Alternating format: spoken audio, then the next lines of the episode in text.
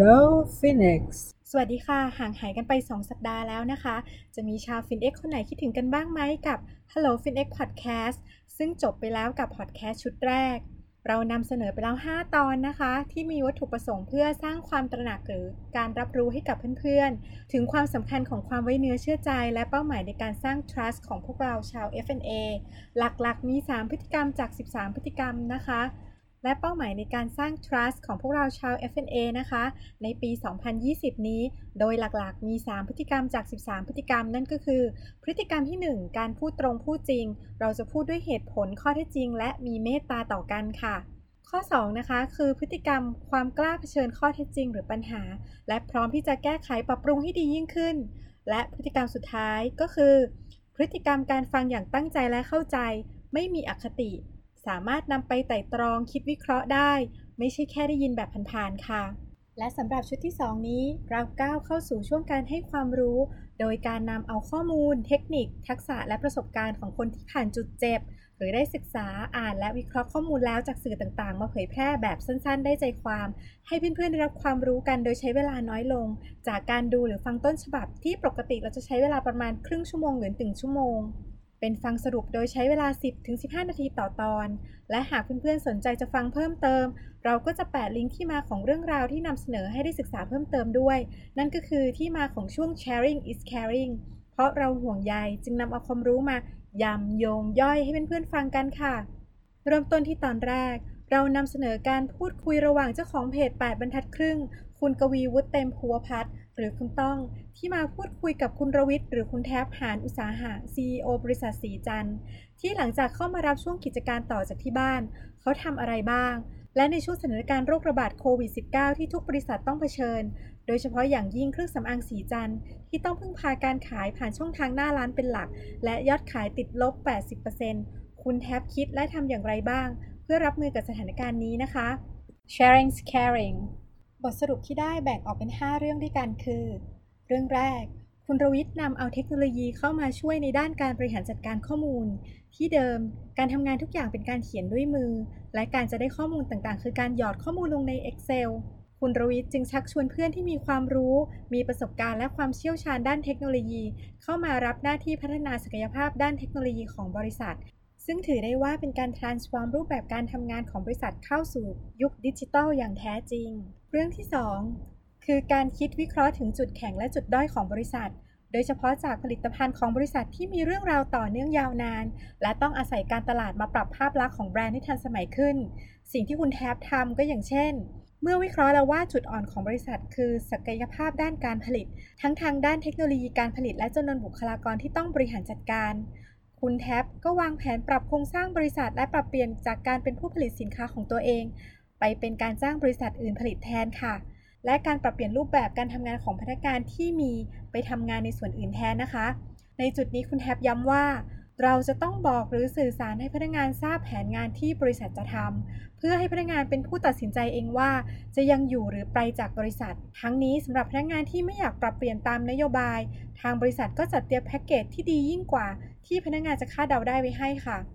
ซึ่งคุณแท็บบอกว่า โชคดีมากที่ทุกอย่างสามารถปรับเปลี่ยนแล้วเสร็จก่อนที่จะเกิดสถานการณ์โควิด -19 แบบเฉียดฉิวเลยค่ะ ส่วนพื้นที่ของโรงงานเดิมที่ตั้งอยู่ที่ย่านลาดพร้าว ก็ปรับเป็นสถานที่สำหรับเก็บสต็อกสินค้า หรือทำกิจกรรมเล็ก ๆ เช่นการปรับเปลี่ยนหรือติดฉลากนะคะ รวมถึงการให้เป็นพื้นที่ทดลองของพนักงานด้วยค่ะ พื้นที่ทดลองเนี่ยเอาไว้ทำอะไร เดี๋ยวเราพูดคุยกันอีกทีนะคะ และอีกเรื่องค่ะสำหรับผลิตภัณฑ์บางชนิดที่เคยผลิตและวางขาย หากขนาดของผู้บริโภคลดลง ไม่สามารถทำกำไรได้ ก็จะยุติการผลิต เช่น ผลิตภัณฑ์ประเภทแป้งหอมละลายน้ำค่ะ เรื่องที่ 3 เป็นเรื่องของคน บทบาทหน้าที่และความรับผิดชอบค่ะ ที่ศรีจันทร์มีพนักงานจำนวน 160-170 คนเท่านั้นนะคะ หน่วยงานที่มีขนาดใหญ่ที่สุดก็คือการตลาดหรือ marketing โดยจะรวมเอากลุ่มที่ทำงานด้านกราฟิก งานขายแล้วก็งานด้านการตลาดเอาไว้ด้วยกันค่ะ และคนกลุ่มนี้จะต้องทำงานแบบประสานงานกับกลุ่มงานที่เรียกว่า e-commerce และกลุ่มงานด้านเทคโนโลยีด้วยนะคะ รวมทั้งต้องทำงานประสานและสนับสนุนงานของกลุ่ม supply chain ทั้งหมดด้วยค่ะ เช่นการวางแผนผลิต การสั่งวัตถุดิบ การสั่งผลิต งานบริหารจัดการคลังสินค้า และการขนส่งสินค้าให้มีประสิทธิภาพมากที่สุด โดยมีเป้าหมายไม่สั่งวัตถุดิบเกินความต้องการ และไม่ผลิตมากไปจนล้นความต้องการของผู้บริโภคค่ะ ส่วนเรื่องอื่น ๆ ที่สีจันทำเกี่ยวกับทรัพยากรคนก็เช่น การให้อิสระแก่หัวหน้าหรือพนักงงานที่เป็นกลุ่มผู้นำของบริษัทนะคะ เขาใช้ศัพท์เชิงเทคนิคเรียกว่า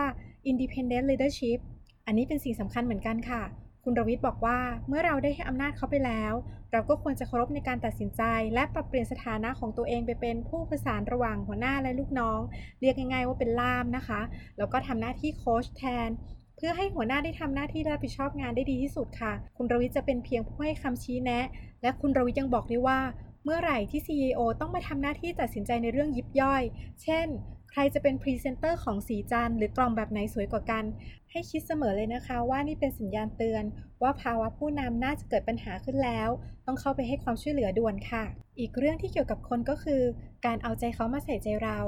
คุณริทบอกว่า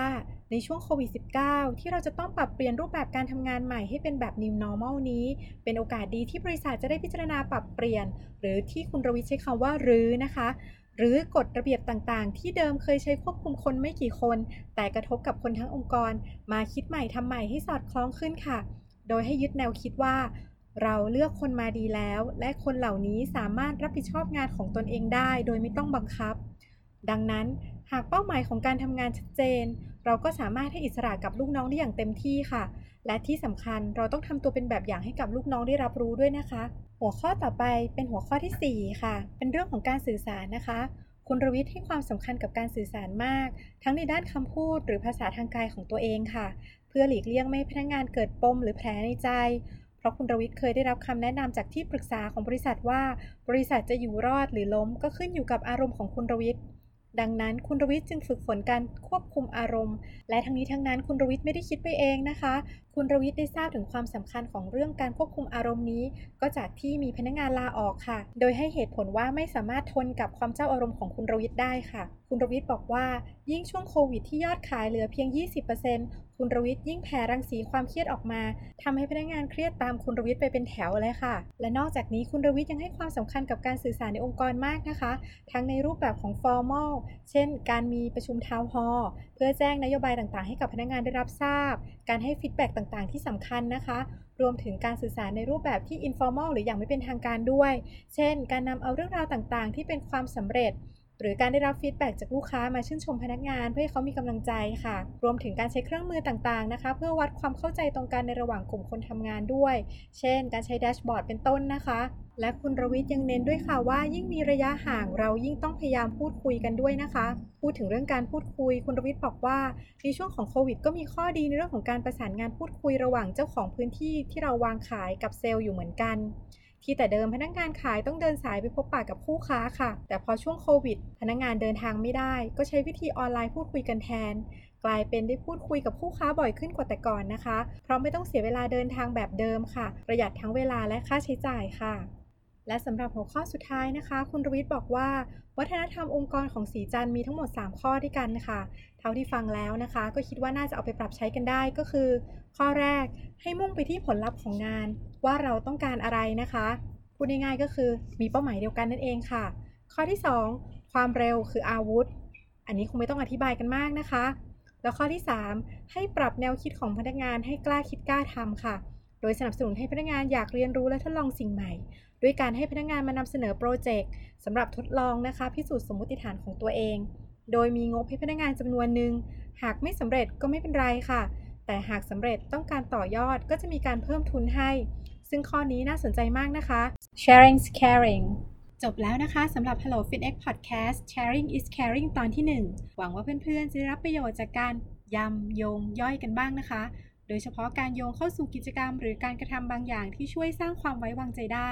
ไม่ว่าจะเป็นการทำความเข้าใจ การพูดคุย การให้ฟีดแบ็กโดยไม่ใช่อารมณ์ หรือการให้อิสระแก่คนทำงานที่ตั้งอยู่บนพื้นฐานความไว้ใจที่มีต่อกันค่ะ แล้วสำหรับตอนต่อไปจะเป็นใครนั้น เพื่อนๆรอติดตามกันนะคะ หรือหากเพื่อนๆต้องการให้เรายำโยงย่อย เรื่องอะไร สามารถนำเสนอได้ผ่านช่องทางต่างๆ เลยนะคะ ทั้งช่องคอมเมนต์ใน Facebook หรือ CPF Connect หรือจะอีเมลมาหากันที่ chain at cpf.co.th พวกเราก็รออยู่นะคะสำหรับวันนี้ สวัสดีค่ะ